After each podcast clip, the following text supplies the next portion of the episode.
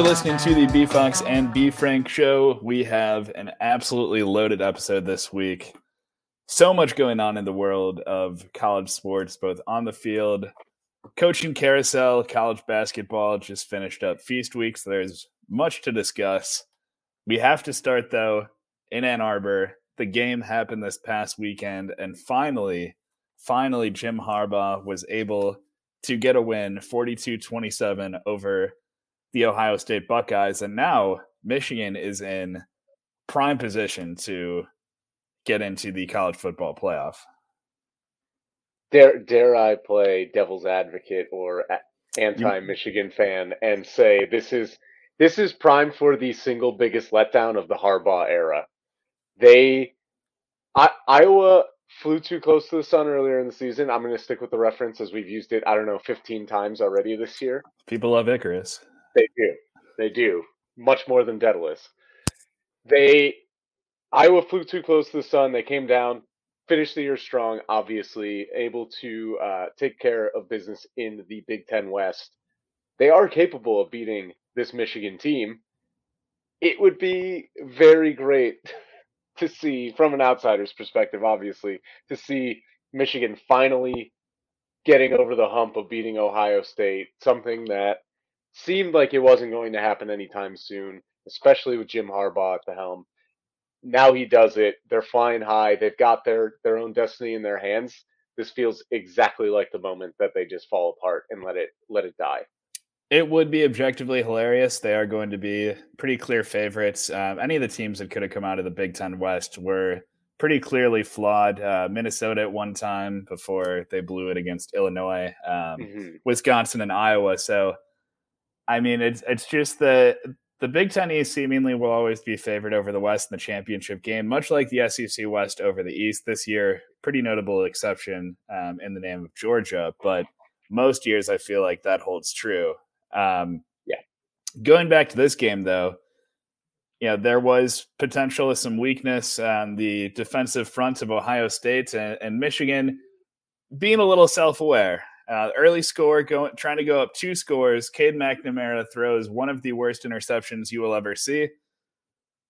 They all right? We're just going to go back to running the football, feed Haskins. Um, let's let's do what we're good at. Um, and yeah, I mean, only a handful of passing attempts in the second half. Five touchdowns for Haskins, nearly 300 yards rushing for Michigan, and even if they knew it was coming, Ohio State was just unable to stop it. Yeah, the Achilles heel that we saw really hurt the Buckeyes in uh, the game against Oregon comes back to kill them here with uh, just horrible run defense or porous run defense, really. And you know, credit to Michigan's defense as well. They played they played well enough to slow down this high-powered Ohio State offense. Conditions certainly played a little bit of a factor, but at the same time, Ohio State knew what was coming defensively, like you said, couldn't stop it, and they could not lean on what they've leaned on all year long to, to get the job done. And Stroud was still able to throw for nearly 400 yards. So the, the mm-hmm. offense certainly had their opportunities, some red zone struggles, as is tradition. Um, but this was kind of a game where Ohio State found out how the other half lives. Um, that was just this the entire second half was Ohio State scoring. We need to stop here so we can get the ball back and have a chance to to tie the game or take the lead. Just unable to do that. Uh, just kept trading scores.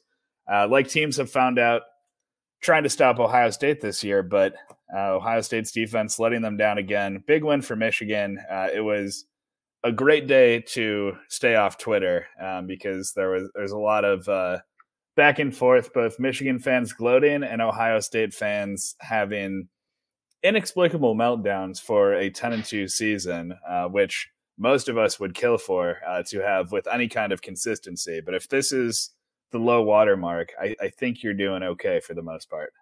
Especially in that division of the Big Ten. Yeah, like what are what are we talking about here? Um, just reeks of privilege, and I I just I don't care for that one bit. Um, but I I did I did think Harbaugh's post game commentary about Ryan Day um, waking up on third base and thinking you had a triple was pretty funny and, if we're being honest, appropriate. Um, because I, I think I think Ryan Day is a, a good football coach, but I think he also gets a lot more credit than he probably should, thanks to a great situation he walked into. Like credits him for at least continuing it, but we can't, you know, really give him credit for building Ohio State back up or anything like that. The cupboard was not there. Yeah. So I mean, good good job not screwing it up. I guess. Yeah. Um, but many have. But, yeah. It's not an easy situation. I would I would argue. Um, you know, that you you basically have. I mean, it's it's the syndrome that someone's going to have when they step in at Alabama or Clemson following Dabo and, and Saban, as we've talked about like many times. That is maybe the, the most unenviable job in the world because the expectations are just so high. Yeah, there's no there's no way to live up to it. And you you hate to follow a legend, um, and I think Urban Meyer wasn't at Ohio State long enough to really reach that legendary status. Sure, won a national championship, that certainly helps, but certainly not a a Saban esque uh, stretch. But yeah, it's Definitely. it's not easy to keep a team consistently in the top five, but just comparatively so um, versus mm-hmm. building it up. It is, you know, not not exactly the same thing. Um, right, but right. Congrats to Michigan. The job is not done. Um, they they still have to take care of business in Indianapolis against the Hawkeyes, which which should be a, a fun and once again low scoring game. But uh, yeah, good good job all around. Elsewhere, another streak was snapped. Oklahoma State's knocking off Oklahoma, ending the Sooners' Big 12 title streak at six, um, as they will not even make it to the championship game. But 37 33. Uh, most years, I feel like a, a pretty typical score in this kind of game, a little higher scoring than we were probably expecting this year, but Oklahoma mm-hmm. State scored enough on their end to, to close this one out. I was worried first half. I thought uh, Oklahoma was getting seemingly whatever they wanted in the passing attack, and it, it did not look like this Oklahoma defense had showed up. Oklahoma State defense, excuse me, had showed up to play like they had week in week out. And then really it was special teams. The kick return changed the game, turned everything on its head. Oklahoma puts together a nice drive, gets a score, ties the game, and then immediately 100 yard kick return. And it seemed like the Sooners just could not bounce back from there. Um, special teams played a huge, huge impact in this game. Obviously, the muff punt for a uh, touchdown in the late second half, and that was it from there. So when the defense couldn't stand up, offense definitely was not great. Spencer Sanders struggled yet again. I feel like I've said that every single game this year. Um, but the run game was there, and, and that's what they've leaned upon all season long. So special teams and running the football was what got it done for the Pokes, but really uh, really would would have thought and, and wanted more out of your defense. Can't can't be mad though. You're in the Big 12 title. I think the halftime adjustments were the biggest thing in this game, especially defensively. Like Jim Knowles uh, is named earlier today one of the five finalists for the Broyles Award for top assistant in college football. It's mm-hmm. hard not to love what he's done with Oklahoma State's defense, what they're able to do. You know, Caleb Williams killing him in the first half, three touchdowns after halftime, six of 18 for 48 yards not much more you can ask the defense to do, uh, especially in a game like this that typically turns into a track meet. Um, and Oklahoma State, year after year, is just struggling to find ways to stop Oklahoma one time to get over the right. proverbial hump. Um, they were able to do that, and yeah, offensively, you know, the the defense has risen. The offense might have fallen a bit, but still, still good enough. Sanders able to show a little bit of that that dual threat ability. Um, not the best passing game, but able to, as you said, pick up enough yards with his legs to remain a threat that way. And again, Oklahoma State now um, is. We'll see what the rankings are when they come out uh, later tonight as you're listening to this, but Oklahoma State's uh, right there in position to maybe hop into the playoff too um, with a great performance against Baylor in the Big 12 championship game. Very much still alive.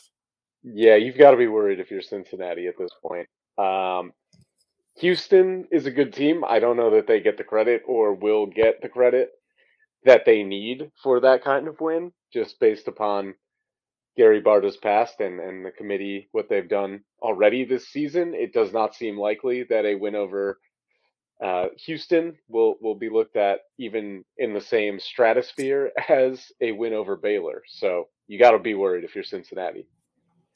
Houston does have the longest winning streak in college football outside of Cincinnati and Georgia. Um, so there is that. Uh, Coach Dana's got the boys playing hard, but hmm it would like Cincinnati would have been helped so so so so much more if Auburn did not Auburn it up and Yeah. find a way to to lose the Iron Bowl to Alabama four overtimes uh, because the the new rules are just pretty whack. But a couple minutes left, Auburn getting a huge stop on fourth down really should have been the game, but uh, as often seems to be the case in these high leverage situations, poor clock management allowing Alabama one final chance. And if you give Nick Saban team extra chances, they are going to make you pay, and that's that's what happened. Alabama took it to overtime and was able to hang on.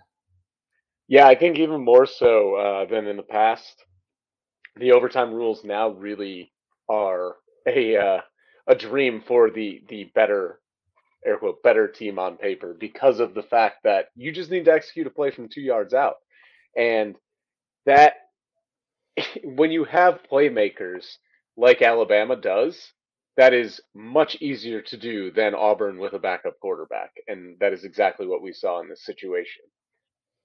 I would actually argue the other way. I, I think it, it lends itself to more uh, Illinois over Penn State. Not not as unwatchable as that nine overtime affair was, but uh, I mean, just just kind of the the same thing we say about Virginia basketball in terms of sample size. Like you you only have to execute on on one play uh, versus having to score from your opponent's 25 yard line. So I think that does, and I, I think the intention as well, um, in addition to preventing injuries or whatever else they're going to say, um, is just trying to find that that competitive balance without ruining uh, the years for for any athletes potentially. But it was uh, it was compelling television. Again, one of the uh, one of the last SEC on CBS games. We're still winding down that. Just a, a friendly weekly reminder, but hmm um, yeah, it's uh, it's one Auburn's going to be thinking about for a very long time. Yeah, that was a tough one. You you could even see it as as they were leaving the field, just like the the disappointment, I guess is the best way to put it. Players, coaching staff, everybody um, really felt that loss right away. Yeah, and uh, so Alabama still still alive. That uh, that really would have made things complicated um, in the playoff rankings this week, but we'll have to see what happens against Georgia um, and kind of go from there. A bit of a spoiler told you Iowa was in the Big Ten championship game. That is because Wisconsin could not take care of business against a depleted Minnesota team. Did not seem like anyone really wanted to win the West this year. Uh, No. in, in Wisconsin, just a, a win in your end game. The offense, as it has multiple times this season, did not show up. Only 233 yards of offense against Minnesota. Wisconsin falls 23 13 and uh, cost themselves a, a chance at a Big Ten title. Just uh, it's, it's it's hard to to defend coming out and, and looking as flat as they did in what was what they knew was a must win game after Iowa's win on Friday. Very tough look. Huge, huge weekend for Minnesota. That was a big win, gets them to eight wins on the season. But they also learned that Mohamed Ibrahim is coming back for next season, and that's an absolutely massive lift to this program because that he, I mean, the way he started this year, it was only one half of football, but my goodness, did he look explosive and uh, really like one of the premier backs in the country. But Graham Mertz back to doing Graham Mertz things that we saw at the beginning of the season. Uh, 38 times throwing the ball, an interception. Really didn't get the run game going. Just 22 carries for 62 yards. Defensively, they were uh, they were okay, but it wasn't enough because the offense just could not do anything. Just a, a weird, weird season for Minnesota because realistically, this should have been a 10 win team. The loss to Illinois, the loss to Bowling Green make made no sense at the time, make absolutely no sense now, um, even considering who they were playing without. Uh, so, like, Mhm. I want to give PJ Fleck credit for you know some of the good wins they've had this year, and even like as competitive as they were able to play under difficult circumstances in the season opener against Ohio State. You know, had a good win over Purdue, had a, a good win in this one over Wisconsin, um, took care of business everywhere else. Just five point loss to Iowa, I'm not going to get upset about, but she, I mean, we could be looking at this season very, very differently and not be feeling quite as lukewarm um, about the extension that Fleck just signed. Uh, it's mm-hmm. like I think out of out of the people that have signed massive extensions recently, he might come out of this uh, season looking the best. There are some difficult circumstances, uh, certainly in East Lansing getting blown out by Ohio State. Happy Valley, Penn State kind of limped to the finish line once again. Um, but mm-hmm. eight and four at Minnesota is always going to play. You're in the Big Ten West. Um, that's like that's all you got to do. Um, but yeah. You have to beat Illinois at least. Like, what are we doing here? Yes, that is uh, that is the rule at least now. Um, maybe maybe Bert will get the boys on track. Five wins. That's a hell of a year.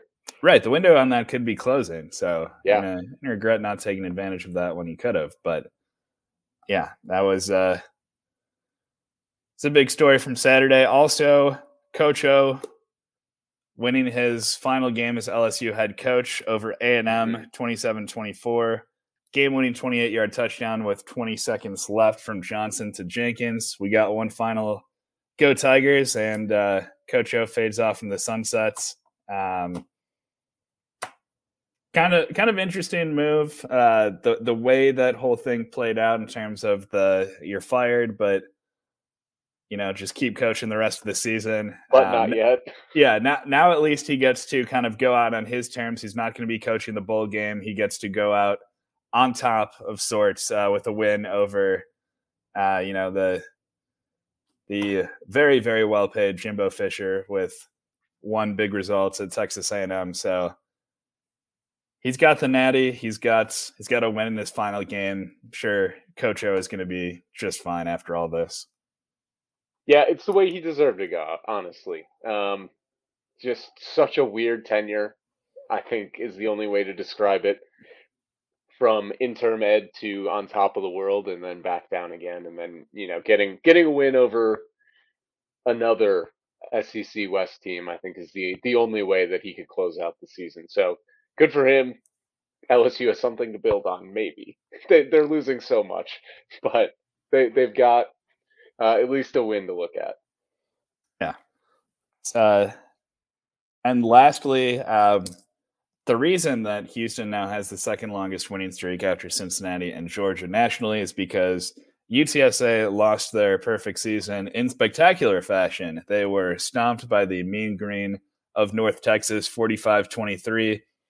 No impact on the playoff, of course, because this was uh, a Roadrunner squad that was just kind of creeping around the, the outside of the, the top 20, top 25 all year uh, based on their schedule. But it's uh, it's tough when you're this close and don't uh, don't get to finish a 12 and 0 season. They at least do have an opportunity to uh, play for a conference title against always difficult Western Kentucky. But this was uh, this was not a good follow up after a very emotional win last week over UAB. Yeah, you know, North Texas really struggled to open the season. Um, as a degenerate myself, I know this because I have bet the Mean Green so many damn times. They have a phenomenal run game, though. And I think that is obviously what did them in, uh, them being Nutsack, aka UTSA. 340 yards on the ground, six touchdowns allowed. Uh, gone are the days of Mason Fine. They are just running and running and running the ball in Denton, Texas.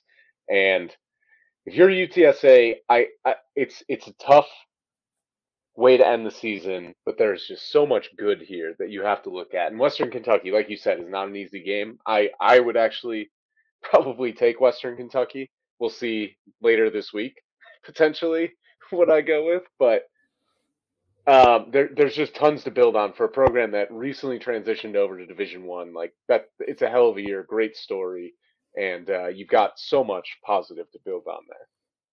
Yeah, and you're not losing your coach either. Um, so that's Huge. that's going to yeah. be something to build on um, going forward. Is a lot of people, a lot of schools around the country cannot say the same thing as we get to the coaching carousel segment of the show, which has just been as active as ever. Uh, the big bombshell this week Lincoln Riley leaving Oklahoma, going to USC, uh, getting paid a reported 110 million in addition to a whole host of other financial stipulations, uh, including buying not one but both of his houses in Norman, Oklahoma, because why not have two uh, for combined one million over market? Um, so USC just throwing the money at, at Lincoln Riley, and uh, it's it's easy at first glance to kind of chide Riley for running scared away from the SEC, but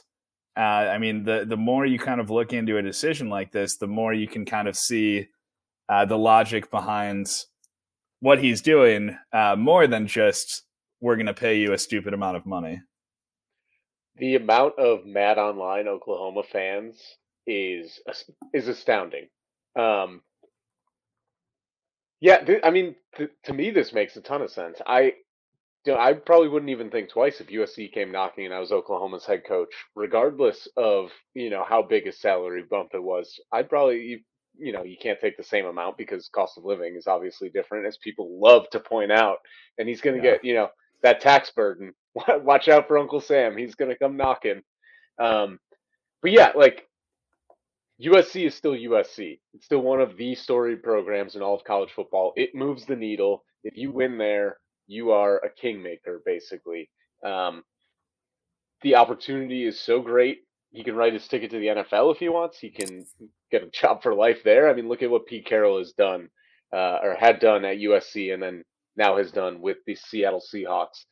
There, there's just bigger opportunity at USC, and that's hard to say coming from a place like Oklahoma but I am 100% in agreement with the decision Lincoln Riley made. Not that he's looking for my approval, but it just makes sense to me.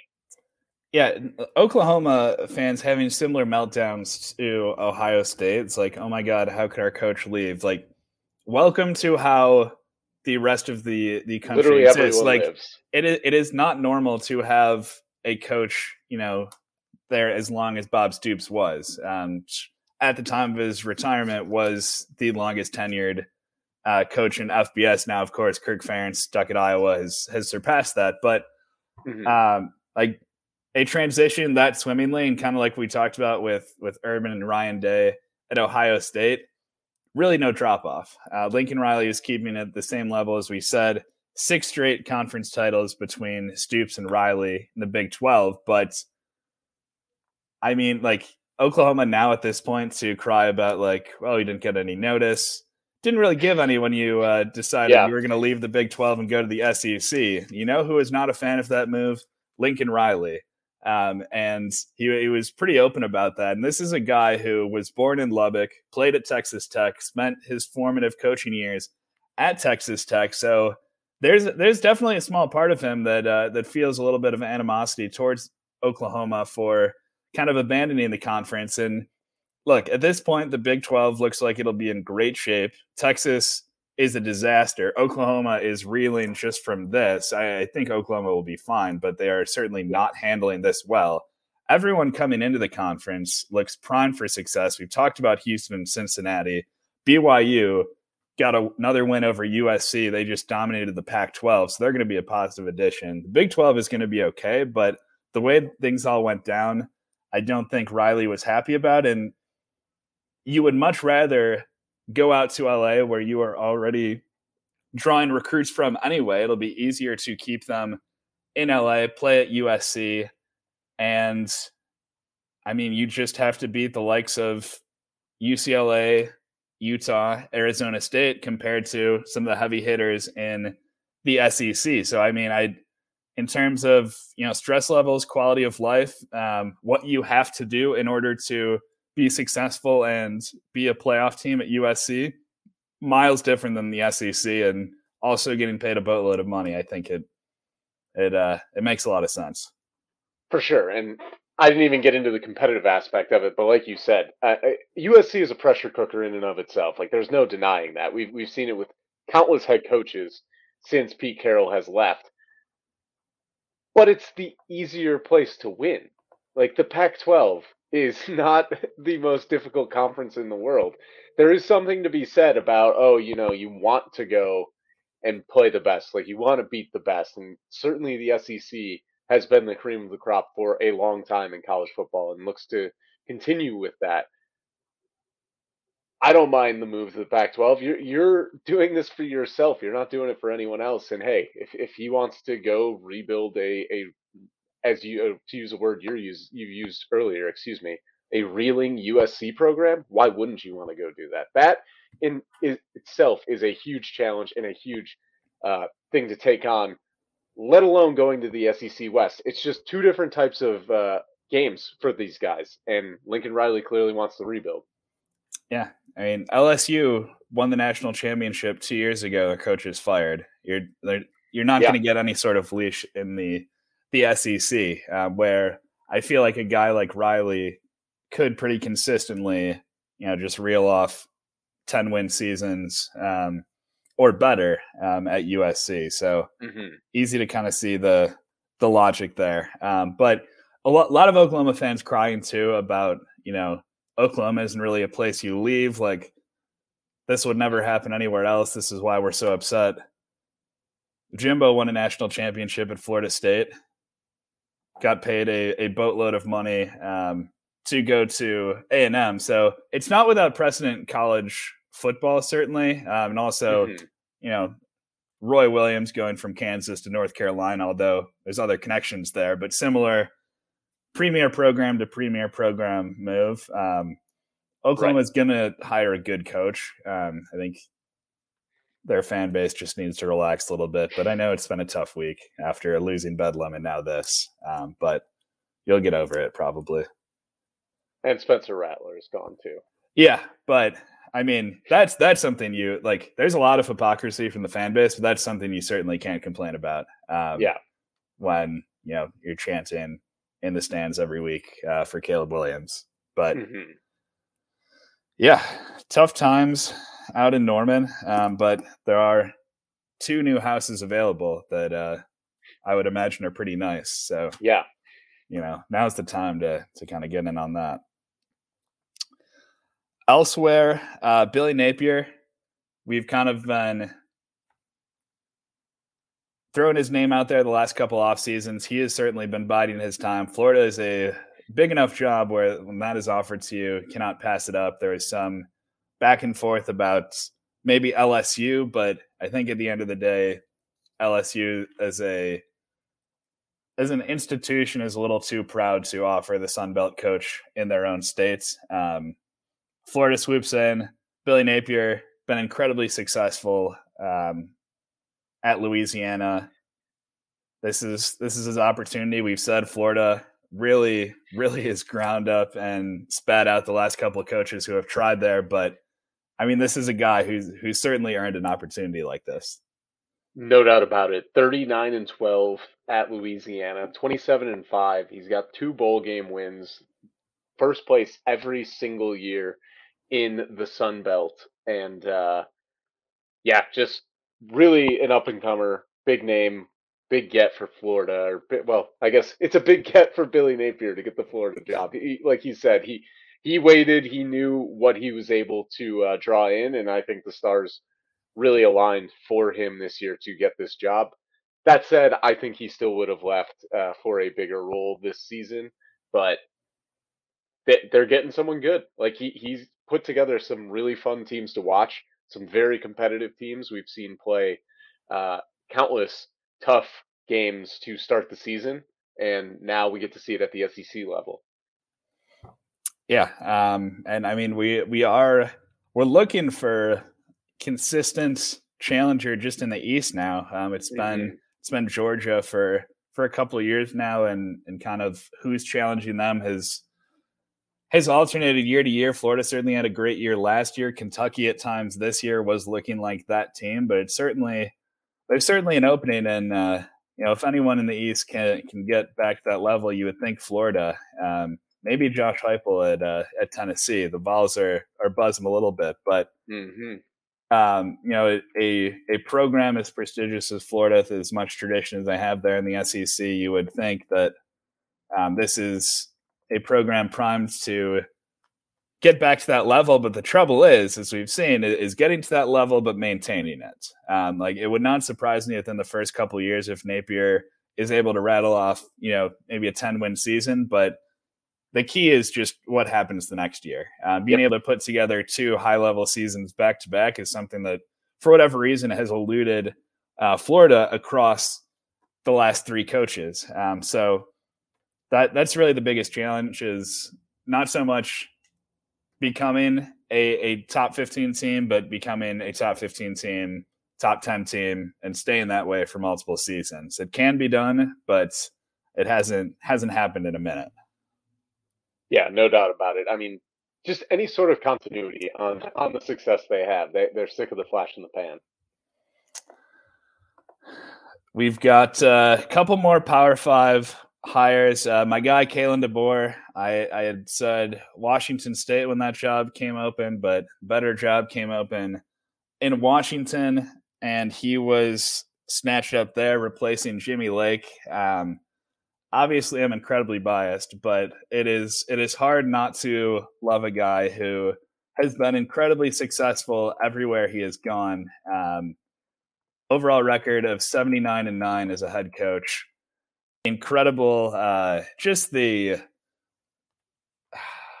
c- comparing and contrasting him sandwiched in between Mike DeBord and Nick Sheridan at Indiana.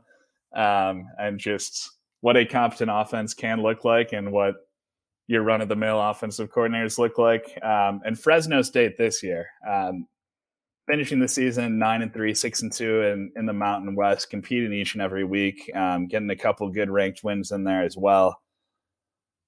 I uh, I'm I'm certainly optimistic about the hire here. Um, going complete opposite direction from Jimmy Lake, more offensive focused, and uh, I think it'll it'll certainly be more enjoyable football to watch.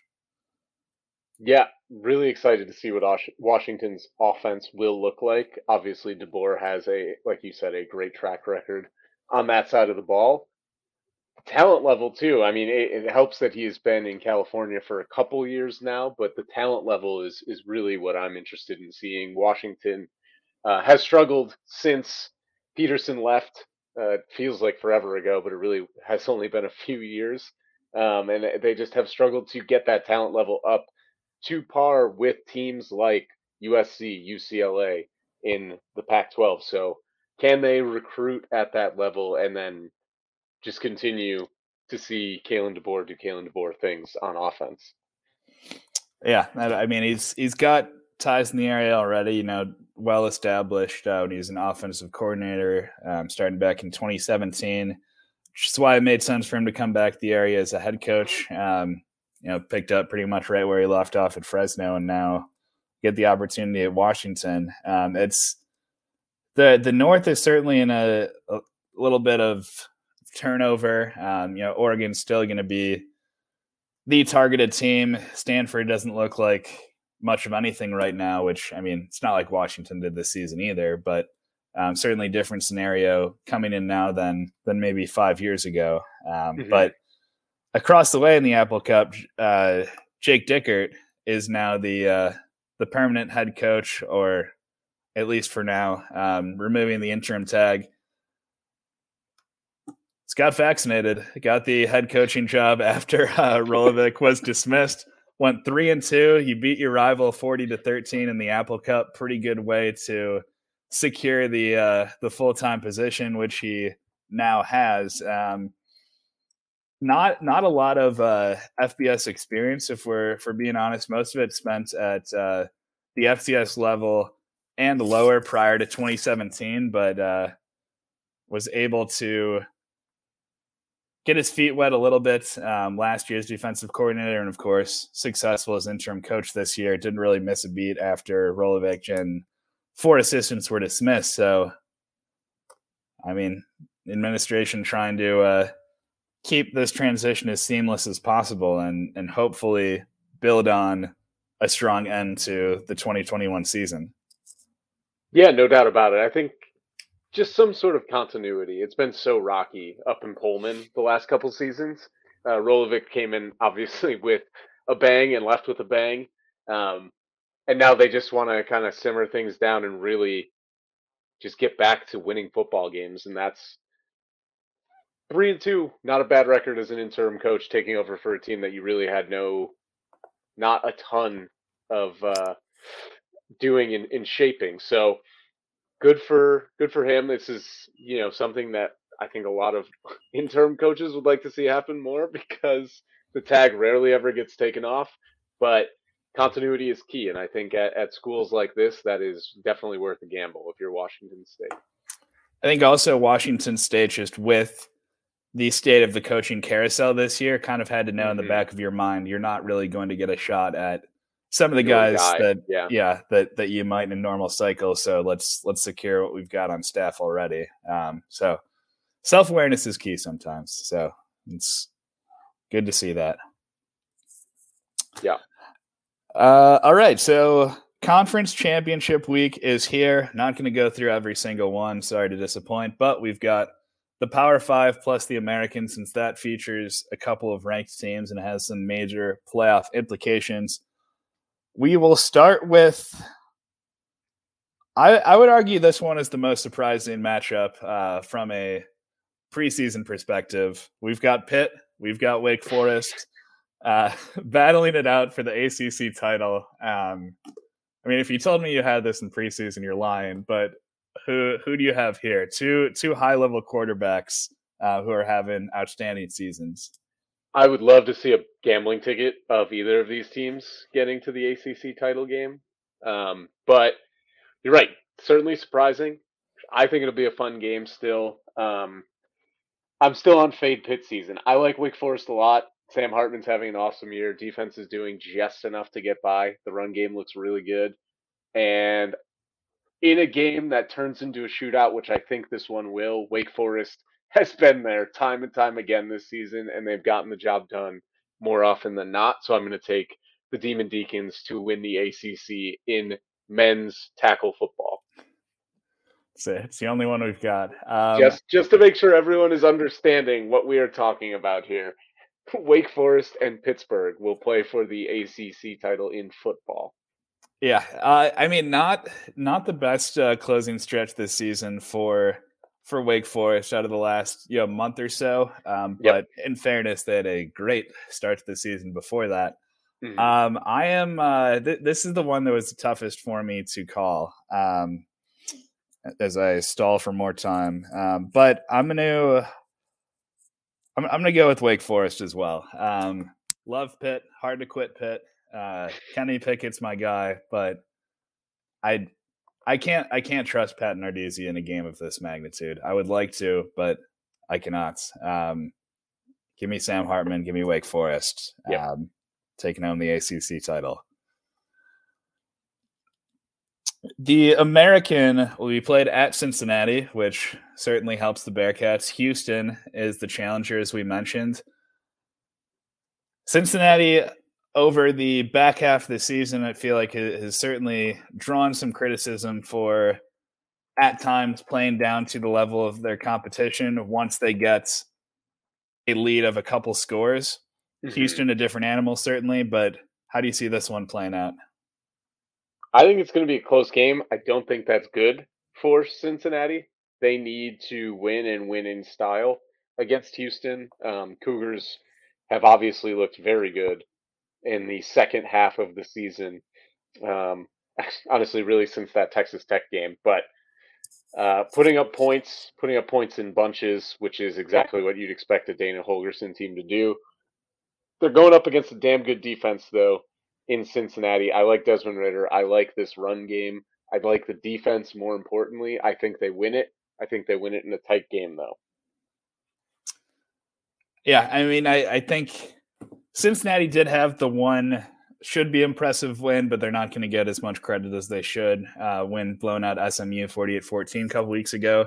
Follow that up by covering against East Carolina, so that, that quiets the critics a little bit, or at least should, um, for mm-hmm. thinking logically, which I know is a stretch at times. But yep, I I think I think Houston is going to come out um, firing in this one. It, it's it, it is a little bit of a, a unique wrinkle that this is being played on campus. So advantage Houston or advantage Cincinnati there, um, even though they they are the better team anyway. But um, I, I, think Cincinnati wins this one by seven, and if and when they do, you have to put them in the playoff. You can't. We're not. We're not. Yep. We're not doing this song and dance again. I Cannot. agree. Um. So, knowing my luck, they'll lose, and this will be a moot point. Anyway, better than them winning and coming in or being the 15. That is how I would rationalize it to myself. Yes. Yep. Yep. Uh, we've got we go to Dallas. Baylor, thanks to Oklahoma State beating Oklahoma, is into the Big 12 title game. Dave Aranda's name coming up a little bit um, in terms of coaching searches, maybe back to LSU. Who knows? LSU targeting Brian Kelly too, apparently. So who knows what the heck's going to happen there? But Casting first, got, wide net. Yeah, first got to focus on this game. Um, two defensive-minded teams that uh, obviously have already played earlier this season. How do you see the rematch playing out? Low scoring, I think, is uh, is an easy way to start. I I do like what Baylor's offense has been able to do um, for most of this season. They the run game specifically has looked very solid. Um, but I'm going to take Oklahoma State. I like. I don't know. I I've just been on the pokes all year long. Spencer Sanders has given me no confidence in the passing game. I think it's very similar to the game they played earlier this year, but I'm going to say it's closer to a 24-21 game than a 24-14 game. Um, if Sanders plays the same way he did early in the season, I think Baylor wins, and I think they win by double digits. Yeah, Oklahoma State's really the only team that has clearly outplayed uh, Baylor this season. The, the TCU game, uh, as, as, more time passes, makes less and less sense. Uh, but I'm with you. I, I think that'll be the way this one plays out again. Oklahoma State has a, a playoff berth essentially at this point uh, to play for. Um, so they are they're going to get that that elusive um, well, I don't want to jinx anything, but I want to say they're going to get that elusive uh, playoff berth for for Mike Gundy, have a shot at a a championship, but at the very least, I think uh, getting getting a conference championship will be good enough. Um, so they haven't been able to do that since 2011, um, mm-hmm. when they were robbed of a spot in the BCS national championship game. But that is a conversation for another day. But lest we forget. We're going Oklahoma State here. Yep. Um, and, and very different teams. Could not be less similar 2011 to 2021 version. Right. Indianapolis, where the Iowa faithful will drink Kilroy's and every other bar dry. We remember uh, the fateful weekend of Cadillac Ranch running out of beer. Rest in peace, Cadillac Ranch. Um, but Michigan riding the high of last week's huge victory. You're expecting a little bit of an emotional letdown. Will they let down enough to actually lose this game? Yes, they will. They are going to lose this game. It'll be in excruciating fashion. The Iowa offense is not pretty. Um, I think Michigan's offense is going to revert back to that sort of style. Iowa's defense has been up and down this year. I think they show up this weekend and and they make plays here. Uh, Hassan Haskins is going to have to be huge for Michigan to win this game. Goodson on the other side of the ball for Iowa will have to have a big game as well. I think he does. I think they win it like 13 to 10. I think it's going to be very low scoring. It's going to be ugly at points, but it is exactly what Big Ten football is, and Iowa uh, will beat Michigan. I was going to say, speaking of good offense, uh, our our friend Fran McCaffery's Hawkeyes just dropped 44 in the the first half against Virginia. I don't think this total touches that. Um, yes, I, I, I think Michigan will hold on to wins. It, it's just it's so hard to uh, trust Iowa's offense. Like they had to be gifted so much uh, by Nebraska even to win that game. Um, mm-hmm. The the turnaround from 21-6 to final 28-21 was pretty rapid. Um, and, you know, they they haven't really looked to be in complete control of a game in a while. They were touch and go with Illinois, touch and go with Minnesota, not as much shame in that. Touch and go with Northwestern, who is another horrendous offensive team. Back to back blowout losses, uh, Purdue and Wisconsin. Then we're back at Penn State week where the season was truly broken. Um, I, I, I just can't see Iowa being able to move the ball enough uh, against Michigan. They've been so turnover dependent, and it took that happening at the last second to knock off uh, a three and nine Nebraska team. Um, so I just I don't I don't see enough going their way. Uh, so I'm unfortunately going to have to take Michigan here. That's a real shame. That and that is a shame also because it's the first one we've disagreed on. Yeah, well, that's probably for the best. It, it had to happen. All right, uh, another rematch we've got in the Pac-12. We're in Vegas, the the Raiders brand spanking new stadium. We've got Oregon, Utah. You may recall this just happened two weeks ago. Utah won by 31. Obviously, this should be closer, but what uh what do you anticipate happening here? I picked preseason Oregon to win the Pac 12 against better judgment, I'm going to stick with that pick. It is very hard to beat a team twice in college football. It is even more difficult to beat them twice in a three week span. Utah certainly can do it. I am going to bet with the odds here and take Oregon. Um, they're going. I mean, they they know what happened in this game that beat them. They're going to make adjustments. Utah's going to have to throw something new at them. I don't know that they've got it in their arsenal here. And uh, I, I just trust that the Ducks offense and more importantly, the defense will be able to step up and rise to the occasion. Anthony Brown needs to have a good game here, and Travis Dye needs to keep the run game going for for the Ducks. But I think they get the win. It will be more competitive, but I, I think Utah wins this one again. Um, I mean the the Utes really should have run the table in the Pac-12 this year. Uh, kind mm-hmm. of a little bit of unfortunate loss um, to Oregon State that ultimately took that away from them. But uh, I I don't know. I, I, I think Utah's just been too red hot. Um, it, it'll probably be a seven to ten point game in the rematch. Um, I, I, think Utah's got the ass whipping out of their system, and Oregon's going to show up better prepared this time. But I'm I'm sticking with the Utes. I wanted to, but I just couldn't do it. Fair, There. Uh, finally, we've got the SEC championship in Atlanta, Georgia, who has been far and away the best team in the country all season long against Alabama, who just barely uh, scraped by Auburn in four overtimes. How do you see this one playing out? There's not a ton that I need to say about this one. I will say Alabama will play better than they did against Auburn. If they don't, this game's going to be over by halftime. But I'm taking Georgia. They have been the best team in the country. They have given me no reason to think otherwise. They have beaten teams as good as Alabama this season, and they will win in this game. Like Georgia too. Here, here's a fun fact though about uh, the SEC this year. And it brings me no pleasure to say this because this is just the conferences are a monolith.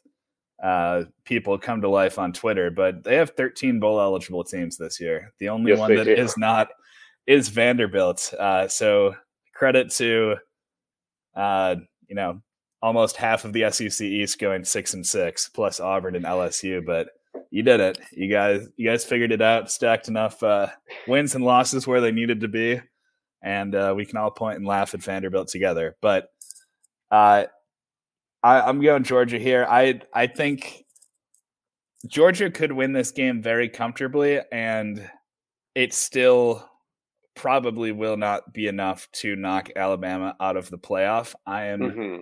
I'm trying to imagine a scenario in which that would be possible, um, but I I don't think a Nick Saban team can be as thoroughly embarrassed as they would have to be to force the committee to to boot them out of the field. Um, so really, really struggling with that notion. I think Georgia wins this. I don't think it's going to come down to the last play or anything like that. But I don't think it will be embarrassing enough for the state of Alabama to really mean anything in the playoff picture. I mean, it would really take like a 40 point win for Georgia here and then 60 point wins for Oklahoma State, Michigan, and Cincinnati. Yeah, so can't uh can't really hold my breath on that front, but that uh yeah, that's that's really really all it would take. Um It's not asking much. yeah, yeah, no, it's it's something well within the realm of possibility. Wow. Okay, breaking news on the show. Uh, Uh LSU is expected to hire Kelly uh, with an announcement to come as early as tomorrow. Um, so that is wow. that, that is something. Wow. I joked about this. I I am shooketh. Uh, I Hmm, I don't have words. This is this is bad time to to drop a bomb because I can't even I can't even think of anything. But I joked about this with my dad on Saturday when I when the Lincoln Riley news or Sunday when the Lincoln Riley news came out, and I said, "Man, wouldn't it be great if LSU just meandered their way up to South Bend and took a coach with the last name Kelly?" And here it is. So, uh, hmm. I I need to hear your thoughts because I I can't formulate words at this point. Uh, yeah, I mean he uh, he got tired of beating LSU, so he's going down there to coach him now. Um, but yeah, th- this obviously majored the winningest coach in Notre Dame history, which has a fairly storied football past, as you may or may not know. Uh, Mhm. I I'm having trouble thinking of a like worse culture fit. Um, Yeah. That's that's kind of my biggest and one of one of my favorite tweets from a couple hours ago when this first came out, like Brian Kelly looks like he thinks Sprite is too spicy. How is he a Yes. culture fit at LSU? it's like yeah, go that, from uh, Coach that O, who is like the epitome of Cajun Louisiana. Exactly. I, is it Louisiana? Louisiana native. And Yeah. you go to Brian Kelly. Like, how different could it be? yeah it uh yeah that's that's tough uh i mean if you're notre dame back up the brinks truck for matt campbell um Mhm. but that's uh that's certainly a position that notre dame like oklahoma does not expect to be in but i think you will notice significantly less melting down online uh from notre dame fans because at least there's a sense of humor and jokes are already coming in on twitter fast and furious from what i can see yes. um, but yeah, I mean, Brian Kelly, a very successful football coach, uh, certainly not the most likable guy. Um, has some major off the field red flags, and uh, it's not not always the the nicest person when when coaches check him with when when cameras catch him, which you know people have not been. Uh, I don't know the the nicest about, but yeah, I'm. I don't know. Like it's it's one of those things. Very good football coach. This is just a a weird fit. Like the yeah. this this is although this has worked out pretty well. This is Mick Cronin to UCLA. I was going to even say Mike Anderson to St. John's, but I agree with your opinion more than what I was thinking. It's yeah, that's that's wild. It's like who who is the biggest name coach we can get? Ig- ignore ignore anything else. Um, but wow. Okay. Uh, so People are going to have Wow. fun listening to this part.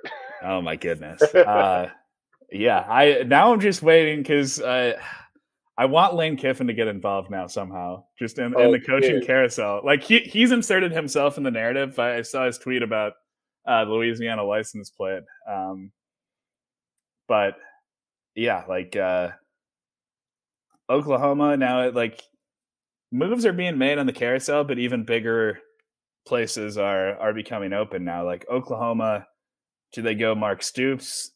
can't really get like you would think the connection is there with Heupel, but there's bad blood there, so he probably wouldn't be going back. Um, and then now Notre Dame, they uh, throw a hail mary for Urban or or Matt Campbell or or anyone else. Um, this is we're just getting started. We're we're just this getting is, started on the coaching carousel.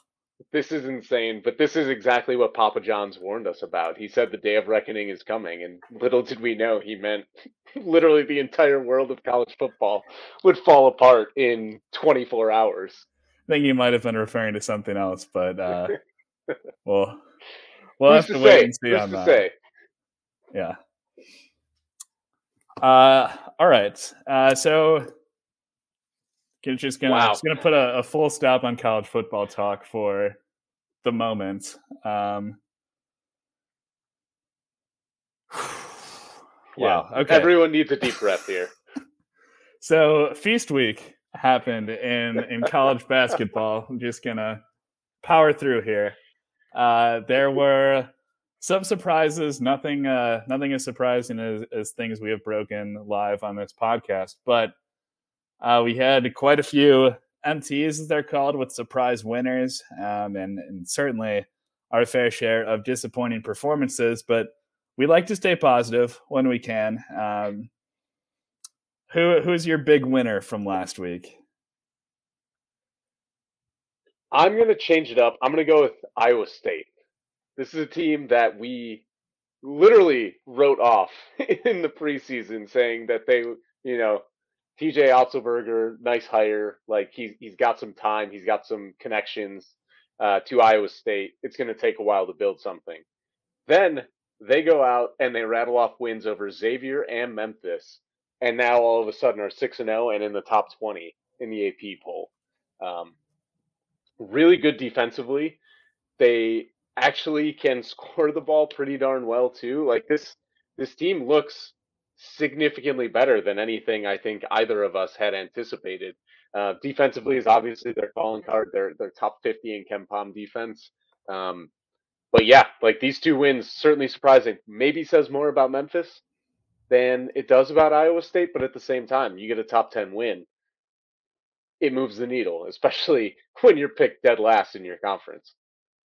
I think it says a lot about Memphis, and I think it's a lot of the the pretty fair criticism that that people have had um, the the Penny Hardaway era. But mm-hmm. yeah, like you're you're getting basically the the two guys preseason you're saying you'd have to get production from Isaiah Brockington, Gabe Kalscheur. They are so far um, certainly combined over 30 points a game, and yeah, if you're if you're not going to be the most talented team on the court every night, and most nights they are not, certainly once they get into the thick of conference play, you better defend like hell. And they have been so far. Um, yeah, the the win over Xavier, especially quality. Um, Xavier has proven they can knock off quality teams this year. Um, Memphis, there there are real concerns there. Um, just all all the talents in the world, it, but it's been a struggle um, during Penny's tenure outside of that magical NIT run um, to get all of these high ranking guys to play together as a team and not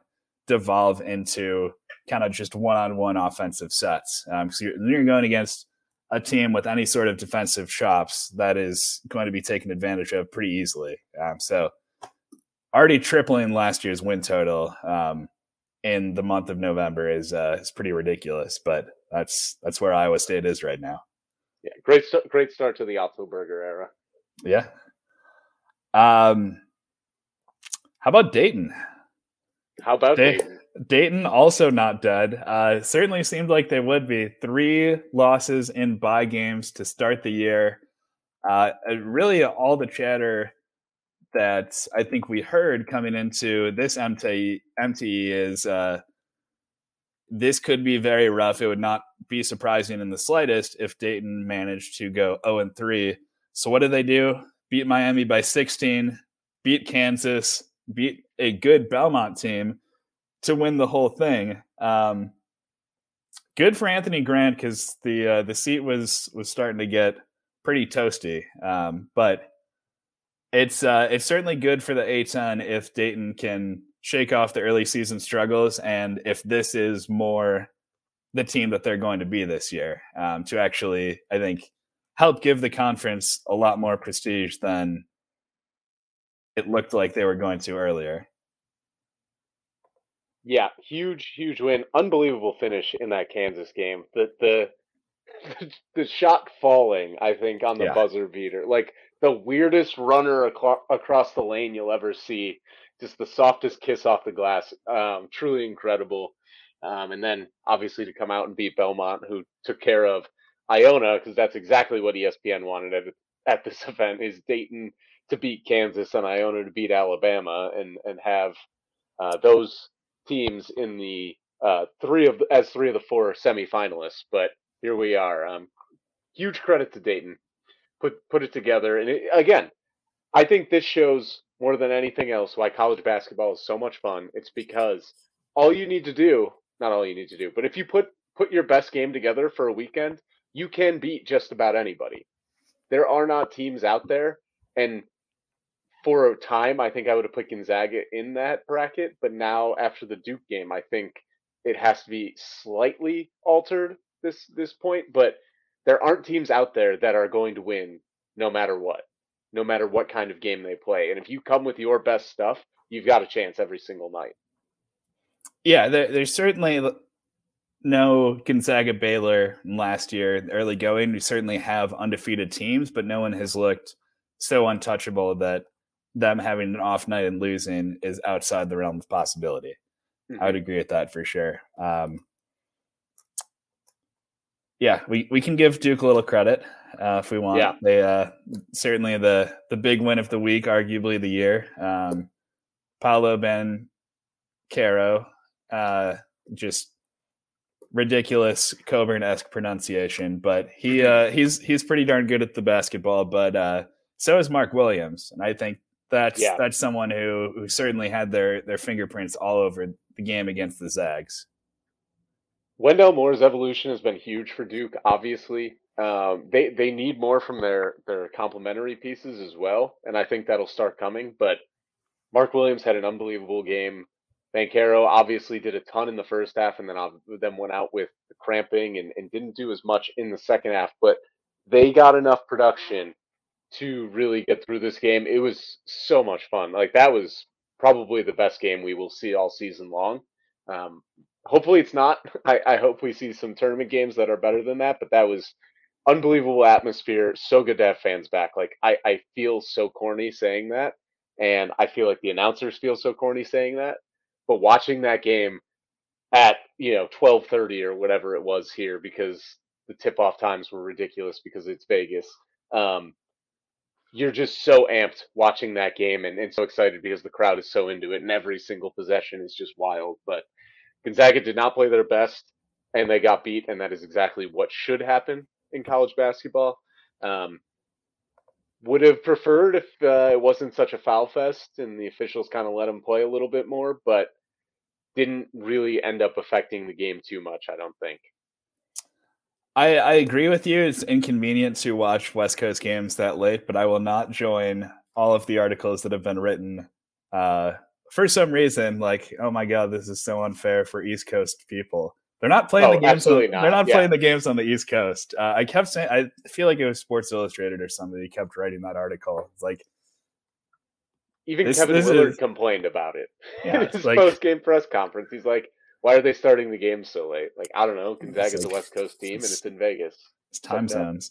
Um, yeah. yeah, but I, yeah, I, the West Coast has to deal with that 95% of the time with, uh, with the East Coast bias. That's, I mean, Gonzaga is one of the best teams in the country. UCLA this year as well. They're, they're mm-hmm. going to play late games.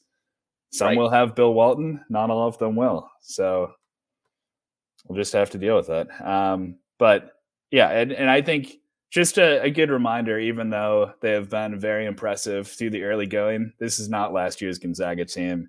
You don't have Jalen Suggs, you don't have Joel Ayayi. You added some good pieces, certainly, in Chet and Bolton, um, but it's going to take some time. Uh, Strawther's been great in the early yeah. going. Hunter Sallis is going to be a good piece eventually, still kind of building up to that point, uh, but certainly not the seemingly untouchable team that we saw for for most of last season just yeah. very very good Nembhard struggles too in the second half. Really uh, hurt Gonzaga there because there were so many opportunities seemingly to take the lead or get back in the game really, and just didn't quite happen. Yeah. Uh, last year's national champion Baylor hmm comfortably winning the uh, the Atlantis title. Um, just flying again. I think a little bit under the radar nationally because most of the focus right now is on Duke, is on Purdue, um, two teams that have been impressive in the early going. But Baylor's undefeated. They're getting some great play out of, of guys like James Akinjo, and uh, they look every bit the part of uh, a contender. Yeah, definitely a, a statement week of hey, don't forget about us. Like we are the defending national champs. We have good pieces still. Don't forget that that Baylor is still here. Um, fun fun week for them. Definitely an impressive performance, especially in that championship game against Michigan State, who had been playing pretty well. Um, now they they get Villanova in a couple a couple weeks, so that'll be a fun one to watch. Yeah, Oregon as well, which uh, certainly has lost a little bit of luster, and I have things to say about the Ducks later. But yes, um, it it wasn't the toughest draw considering played Arizona State game one, who ended up getting last. Uh, shout out Loyola for putting a hurting on the Sun Devils, but uh, as you said, very impressive in the the championship game to really remove any doubts of who the best team in the field was, um, and mm-hmm. with you know Kansas having some struggles elsewhere. You know, maybe this is a, a team that could win the Big 12 again. Certainly talented enough to do so. No doubt about it. What other winners do you have for me? I'm going to give Florida a shout out. Cal is not a great win, but Ohio State is, and they looked pretty comprehensive doing it. I like the Gators offense a lot. As you saw on our Twitter, I have them in my top 10. I think they're that good of a team right now. Um, they play great defense per usual. Uh, I think we are used to that in the Mike White era, but now really getting the offense humming like they are. Um, 23rd in KenPom offensive efficiency. That is a dangerous combo, and they are a team and a threat in the SEC right now. Yeah, and they they continue to play, um, you know, faster and faster relative to where they have been in the past. They're in the top half nationally of tempo, which is unheard of for Mike White. Um, so mm-hmm. continuing to to push the ball when appropriate. They're not playing the breakneck pace or anything like that, but within themselves, but attacking when necessary. And that's how you see a lot more success offensively when you're able to attack mismatches and, and get out and run when appropriate. But yeah, this is uh this is the team that that looks primed to make a, a whole heck of a lot of noise in the SEC, which looks to be a very strong conference once again. You've got LSU undefeated, Auburn, a couple of very nice showings um, in Atlantis, Tennessee hanging around as well, and, and Arkansas. So a lot of uh, lot of talent there. Alabama losing to Iona, but overall they're still going to be fine and, and, right there too. Also, Kentucky is a basketball team that plays in the SEC. So a lot of high level talent, um, and, and, Florida seems to be inserting themselves into that group. Um, so it should be another very very fun season in the premier basketball conference in the South, not the ACC. It is the SEC. That is correct. Do not let anyone tell you otherwise. No. Uh, I, I've got one more another begrudging one, but Wisconsin did yep. technically win the Maui Invitational played in Las Vegas. It was at times unwatchable. Uh, just pretty very bad vibes from the entire field. If if we're being honest for a second, uh, the only team that had I think any opportunity to be fun, and by that I mean you know play a little up and down, score some points, was Notre Dame. So of course they went one and two uh, and lost to A and M, but uh, it was uh, it was rough between the, the final four: Houston, Oregon, St. Mary's, and Wisconsin. Not a lot of pace. A million fouls in the championship game. Mm-hmm. Uh, heavy emphasis on offensive fouls as well. Uh, no no game flow at all. But Wisconsin did bounce back from an early season loss to Providence to seemingly righted the ship um, by getting the championship here. Um, and I mean, Johnny Davis looks like he is butting into a star for Greg Gard and the Badgers in a season where they definitely needed someone to fill that role. Yeah, Johnny Davis was phenomenal in this tournament. Um, really, a big credit to Wisconsin.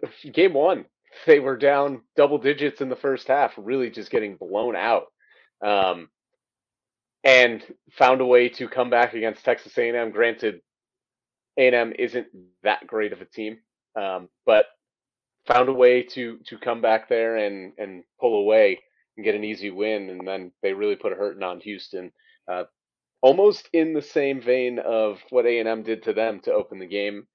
And uh, when it gets ugly like that, that is where Wisconsin thrives, and that is exactly what they did. Brad Davison doing Brad Davison things, uh, more tall white men that can shoot the ball per Wisconsin's credence, and uh, they they just look like that annoying team that we see year in and year out from Greg Gard. Seventh defensively right now in the country on KenPom.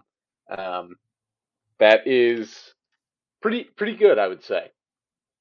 Yeah, yeah, I, I think that's that's something to feel good about going forward. Um, and I mean, certainly the the Big Ten could use more positive headlines. So Wisconsin responsible for most of those right now. Michigan State also a good run, um, playing great defense out in Atlantis, but they just are not Baylor, so that's that's tough to deal with. Mm-hmm. Uh, any other most impressive, or we start piling on some teams? That's all I had.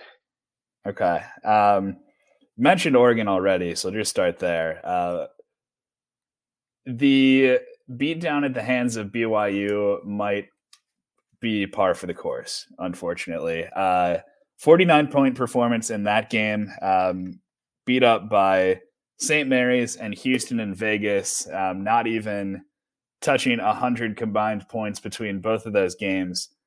Uh, it is seemingly going to be a struggle for Oregon to score points this year, which is not somewhere you want to be when you are trying to win basketball games. Um, mm-hmm. you know, Sorry, just had to come out and say it. I mean, it, it's it's really a three game losing streak they're on right now. They happen to play Chaminade.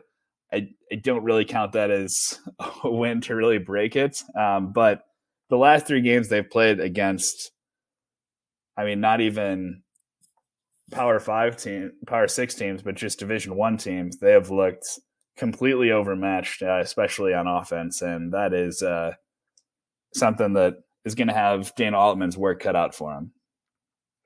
Yeah, they uh, will give. I'll, I'll change my metric usage, and we'll go to our our friend EvanMiya.com. Uh, 55th offensively, 84th defensively. Normally, defense is the calling card for a Dana Altman team. We are not seeing that right now. Offense, obviously, really struggling to produce here. Um, and and sure, they ran into a couple decent teams, but my goodness, they're just getting waxed night in and night out. It's it's not even competitive, and that is the problem here. Uh, early season losses you can get over. How many of those? I think Oklahoma, or excuse me, Oregon is going to test that limit for the tournament committee because all said and done, this should be a tournament team. This should be they don't seem anywhere near one right now. like not even close. They uh, so, yeah. Yeah, they they need to figure something out. Uh 49, 50 and 49 points as was mentioned before. You unless you are Virginia, you are not winning games playing that way. No, and I mean Virginia is certainly not winning games this year. They are well, they made it a little closer. I was up 58 52 uh, in the opening Uh-oh. game of the ACC Big Ten Challenge. You got about 10 minutes to go there. Um, but already it's looking like way more points than Tony Bennett is comfortable giving up.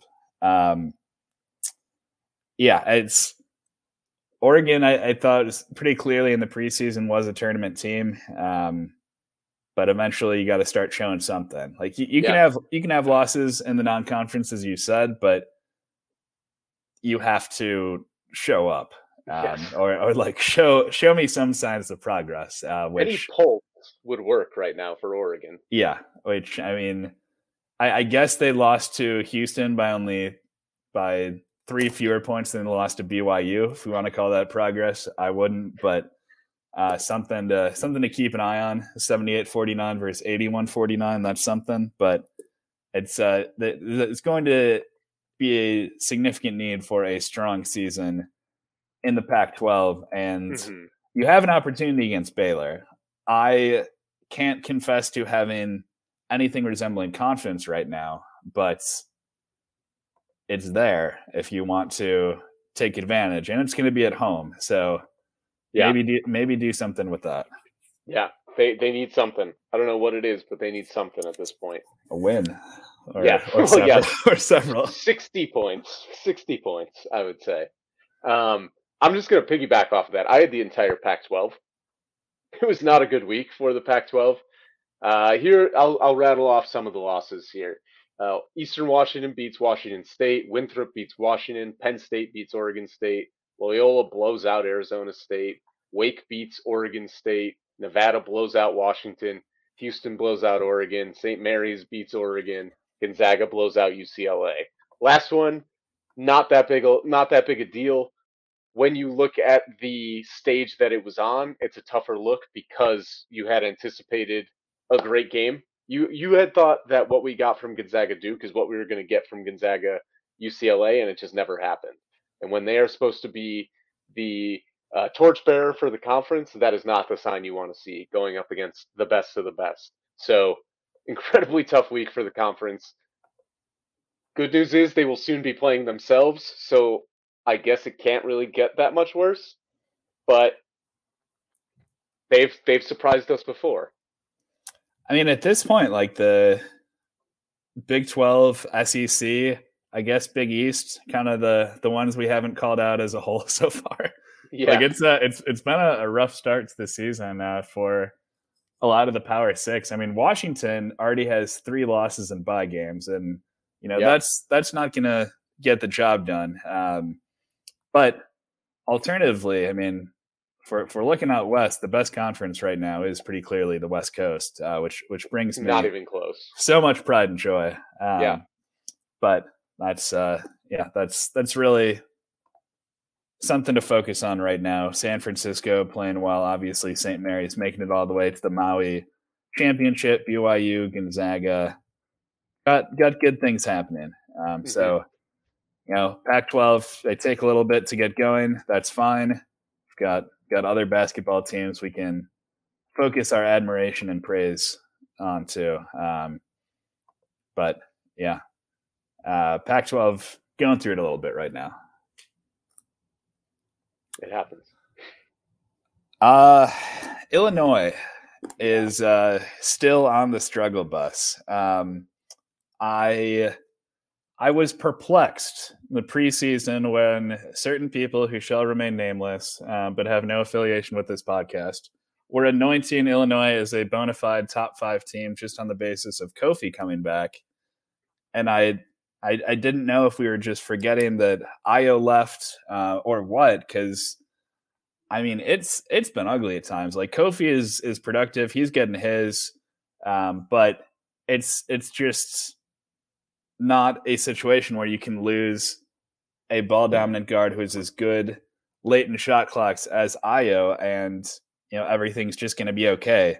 You know how hard it is to blow a 15 point lead and lose by 20 as they did to Cincinnati. Like that, that takes a lot. It takes a lot of people working together to not score points and just not run anything. Um, I mean, remotely resembling an offense. Um, so there have been several of these performances so far this year, and a lot of it was like, all right, no Kofi because of the suspension that was admittedly BS. Let's wait till he's back, figure it out. Um, we we're past that point, and you're still struggling. You know, taken to school by Wes Miller in Cincinnati, struggling mightily against UT Rio Grande Valley, or however you say it. Um, I, I I think we're I think we're hovering close to the panic button. This uh, this team has a lot of work to do if they want to get back to the point of really just being consistently ranked in the top 20 and kind of running out of time to do that uh, before Big Ten play starts. If I was someone that you had previously been mentioning, uh, hypothetically, of course, in in your uh, beginning part of your soliloquy here, there's people on Twitter, yeah. I think uh, the argument there would be that yes, losing Ayo obviously is is hurts. He's he's a contributing player on an NBA team that is the best or hovering around the best in the East. Curbelo seemed to help make everything work. And now it seems as if he's trying to take too much on, and that is really causing problems offensively. Trent Frazier going down is a huge loss and a huge issue because he is the guy that should be making the offense go. Like, yes, Kofi, like you said, is going to get his. You can rely on giving him the ball and letting him go to work, but at the same time, you need someone on that perimeter to take the pressure off so defenses just can't collapse. And right now, they don't have that guy. Curbelo should not be a jump shooter. He should be a slashing guard that gets to the rim and distributes for his teammates. We're not really seeing it. The young guys are struggling to produce as well, but like you you have the number two player in the country by BPR. Like you you need to be using that and working your way through the rest of the offense and figure it out from there. Even worse though, you just got to play defense. And I don't think Illinois has done that great a job. KenPom disagrees with me, but just watching the games, I don't think they've been a great defensive team. I think their their lack of offensive productivity has bled into the defense at times um, and allowed teams to go on major runs. But yeah, like turnovers hurt too. They've been yeah. coughing the ball up like crazy. Yeah, but like your your main perimeter threat right now is Alfonso Plummer, and that's fine. He's a fine player. It was it was someone you had to identify, go out and get from Utah, but Curbelo shooting 30% from the floor. Trent Frazier shooting 28% from the floor um, is, is, just not going to get it done. Both those guys, of course, struggling from distance as well. Mm-hmm. If you're not able to extend the defense at all, and your best player is a guy who spends 90% of time in and around the paint, that's going to clog things up and cause major issues for your offense. So, yep. I mean, Trent Frazier is a guy who has proven he can be a, a good shooter in the Big Ten before, um, but it's it's just not not reliably a threat right now. It's it's been it's been all Plummer. It's been uh, Grandison a little bit, uh, but the two two main guys that we thought would be the perimeter threats for Illinois this year just have not been that. Seventeen point two turnovers a game. Not great. No, not great at all. I would even argue that's bad, but that's uh and that's like early tenure uh Brad Underwood Illinois mm-hmm. teams. Um just yeah. just nonstop turnovers and falls and certainly not something you want to revert back to. Right. Got a got a good thing going the last couple of years of, you know, playing basketball kind of the way you should at a a high level Big Ten institution. Um, but mm-hmm yeah, not uh, not really seeing much of that right now. No.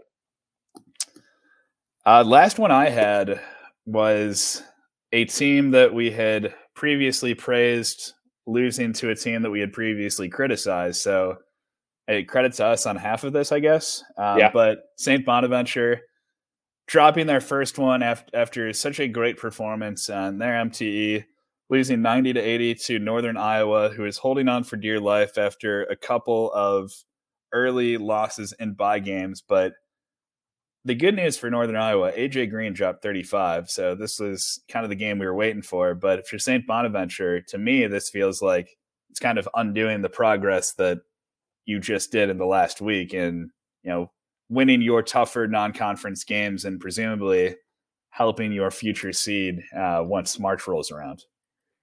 Yeah, you can't. I mean, they they've been playing with fire uh, pretty much all season long. They they've been in some deficits, some holes early on in the year, and found ways to come back and, and win games. And that was, at least for us, attributed to like the continuity and the connection of this team that Mark Schmidt has, and, and how well they have played together for so long. And now, um, not really being able to look back and rely on that as much and realizing like you you need to put teams away when you can. You cannot let a team like Northern Iowa hang around. At one and three, Northern Iowa wins this game by ten. Um, that should be very much a worry if you are St. Bonaventure. Like you, you almost got stung by Canisius, you almost got stung by Boise State, you almost got stung by Clemson. It finally happened. So now that should be the wake up call to get them back on track. Good news, they've got Buffalo uh, in about a week. Excuse me, on Saturday, and then uh, they've got UConn. So they've got a little time before those two big games, and really, you beat UConn. I think it, it stems the tide and, and really fixes that loss against Northern Iowa. So there's opportunity, but they need to get right.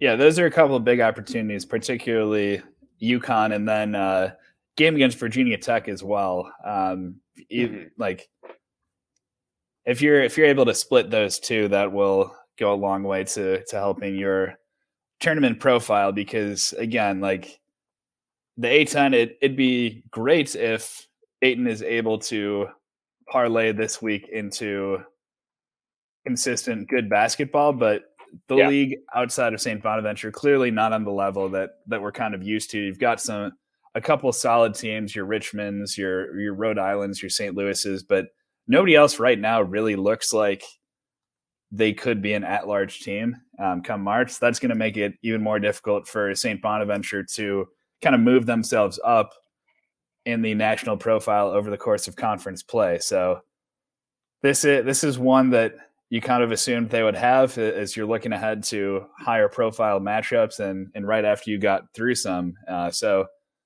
not the time you want to slip up, but there's there's certainly time in the non-conference still to make it right. Yeah, plenty of time. There's no need to panic.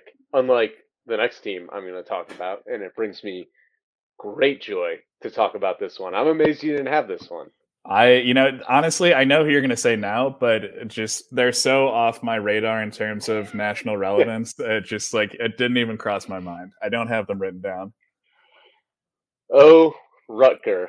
What a team. What a team. They give uh they give um I have it written down. Lafayette their first win, 53-51, absolute barn burner on Monday and then Saturday they lose at UMass after having a 17 point lead in that one on a buzzer beating 3 people who are aware this is not a good version of UMass. They are not a great team this year. Uh, this is now their third straight loss. They struggled mightily with Merrimack earlier in the season, 48 35 win there. They needed overtime to beat Lehigh to open the season, 73 70. They ended up pulling away, but they were down at, I believe, at halftime to NJIT. Yeah, 33 32. I don't know what's happening at Rutger, but they are in huge trouble. Their at large hopes, I think, are basically gone. They would need, because their non conference schedule is just so bad. So they'd need to really play well in conference play. They need to beat Clemson. They need to beat Seton Hall. They need to somehow beat Purdue. But other than that, the rest of their non-conference games are Rider, Central Connecticut State, and Maine. So really a gauntlet and tough, tough, tough times right now. But they're going to need to play extremely well in Big Ten play. I would imagine a top five finish is what they'd need at this rate because I don't see them really winning many of these other games. I, yeah, I, I can't I can't foresee a top five finish, um, even with as bad as some of the presumed upper tier teams in the Big Ten have looked out of the gate. I mm-hmm. I find that very difficult uh, to imagine, especially you know may, maybe Iowa's decent. Um, yeah, that that is the theme as I keep looking at the score tonight. Um, but Virginia is making it a little closer with about five minutes left. Um, yeah, I mean that like lost Myles Johnson. You lost Jacob Young, who is now the second leading scorer for, as we've said, a not great Oregon team. Um, I mean, Geo Baker has struggled with some injuries again, and I mean, you, you just consistent offense has eluded Rutger, and that it's it's really as simple as that. Um, they're they're not a good offensive team. They're allowing. Uh, you know, significantly less talented teams, presumably, to hang around, and they have uh, they've been losing close games. You know, they they've got a loss to DePaul, who is undefeated. So tip of the cap to the Blue Demons for that. Uh, no no shame there. But you are now losers of three in a row, and like Rutger Illinois on Friday is a big time something's got to win or something's got to give game. I, yeah. I, expect Illinois to win because I, I, just I don't see mm-hmm. anyone who can match up with Kofi um, enough to help Rutger win that one on the road. But yeah, got Purdue right after that, and and Clemson uh, tonight as you're listening to this. So this is this could very easily extend to a seven game losing streak before you get to Rider in Central Connecticut states. Um, so, I mean, I, I think there's a, a very good opportunity for this to get worse before it gets better, um, which I know is not very comforting for all the Rutger fans out there. All 12 of them. Hey. Uh, it they're shooting 24% from three. Not that that solves their problems, but maybe stop shooting threes. or or try making them. Uh, Either or. You've got one guy, Geo Baker. Well, Ron Harper is shooting thirty point three percent. Geo Baker is shooting thirty four point six. Everyone else is under thirty percent.